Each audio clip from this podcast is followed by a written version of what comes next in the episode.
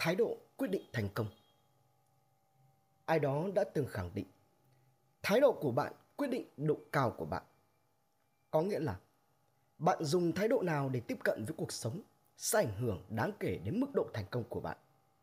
Điển hình là khi ai đó có một thái độ không tốt, sẽ ảnh hưởng tiêu cực đến những hành động của họ và tác động không nhỏ đến những người xung quanh.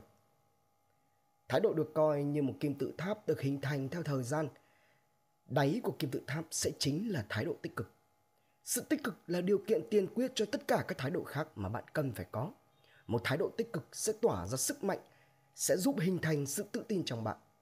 Chính sự tự tin đó sẽ thúc đẩy bạn hành động, và cách bạn hành động như thế nào sẽ là câu trả lời rằng những điều bạn mơ ước có thể trở thành hiện thực hay không. Có thể bạn không được chọn cho mình một hoàn cảnh sống, nhưng bạn có thể lựa chọn một thái độ của mình trước hoàn cảnh đó nếu bây giờ bạn vẫn còn chưa hài lòng với cuộc sống của hiện tại, thì hãy cứ đắm mình mãi trong sự bực tức, oán than, tiếc nuối. Vậy thì tại sao mà bạn không nghĩ khác đi, không tự mình thay đổi nó cơ chứ? Thái độ ham học hỏi giống như là cái động cơ để đẩy toàn bộ các thái độ, kiến thức, kỹ năng khác giúp cho con người ta tiến về phía trước. Nếu không có thái độ này, chúng ta sẽ đứng yên một chỗ về mọi mặt, chỉ tiến lên khi bị ép buộc thôi. Thái độ quyết định cách chúng ta hành động quyết định sự gắn bó khăng khít trong các mối quan hệ. Nó có khả năng biến trở ngại thành cơ hội, chuyển thất bại sang thành công. Mọi thái độ đúng đắn sẽ mở ra một tương lai tươi sáng, khiến cho cuộc sống hiện tại tràn đầy sức sống và tình yêu. Nghịch cảnh là một món quà. Trong cuộc sống này, bất cứ ai cũng không tránh khỏi một lần gặp phải nghịch cảnh, khó khăn khiến chúng ta chùn bước. Thế nhưng, nghịch cảnh không phải là bất hạnh đó thực ra lại là thứ vô cùng quý giá mà con người ta cần phải biết ơn cuộc sống vì đã ban tặng nó. Rất nhiều người sợ phải đối mặt với những khó khăn của cuộc sống hiện tại. Phần lớn họ luôn tự vây hãm mình trong những suy nghĩ luẩn quẩn, không thể thoát ra với những thử thách mà bản thân cần phải vượt qua. Nghịch cảnh chính là sự vô thường, bất định của cuộc đời mỗi con người. Tất cả những khổ đau, hoạn nạn, bất công hay tổn thương đều đã được vận mệnh an bài sẵn cuộc sống gặp khó khăn là lẽ thường tình.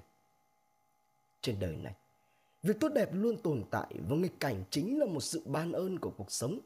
Vì cuộc sống luôn dành cho ta những món quà lớn hơn, nhưng nó chỉ được mở ra khi mà bản thân chúng ta hiểu được điều đó. Chỉ khi nào bình thản đón nhận lấy nghịch cảnh, con người mới có cơ hội để thay đổi cái vận mệnh của chính mình, hóa giải được những đau khổ mà nghịch cảnh gây ra. Cuộc sống này không có lối tắt và muốn thành công thì hãy nỗ lực. Có một câu nói như sau. Tất cả những món quà của định mệnh đều được định giá một cách bí mật. Khi bạn lựa chọn trốn thoát thay vì đương đầu, sống như cây tầm gửi thay vì sống độc lập, thì bạn chỉ có thể lùi bước trong tương lai và một khi phải đối mặt với những thách thức của cuộc sống và cạnh tranh tàn khốc, thì bạn sẽ bị loại bỏ ngay lập tức. Nếu như bạn không muốn bị những khó khăn nhấn chìm, thì bạn hãy lựa chọn cách đối mặt hãy làm bằng chính sức mình. Hãy đến những nơi bạn muốn bằng chính đôi chân của mình. Những người thực sự mạnh mẽ, cố gắng giải quyết vấn đề của chính mình. Chỉ khi nào dám chịu trách nhiệm với quyết định của mình, thì người ta mới có thể trở nên mạnh mẽ hơn và trưởng thành hơn từ trong trông gai. Không có lối tắt trong cuộc sống. Muốn thành công thì hãy nỗ lực để có được thứ mà bản thân muốn. Bạn luôn cho rằng ai đó là người ưu tú, là cao quý nhưng bạn không hề biết rằng bản thân mình cũng có thể trở thành cao quý nhờ việc tự nỗ lực.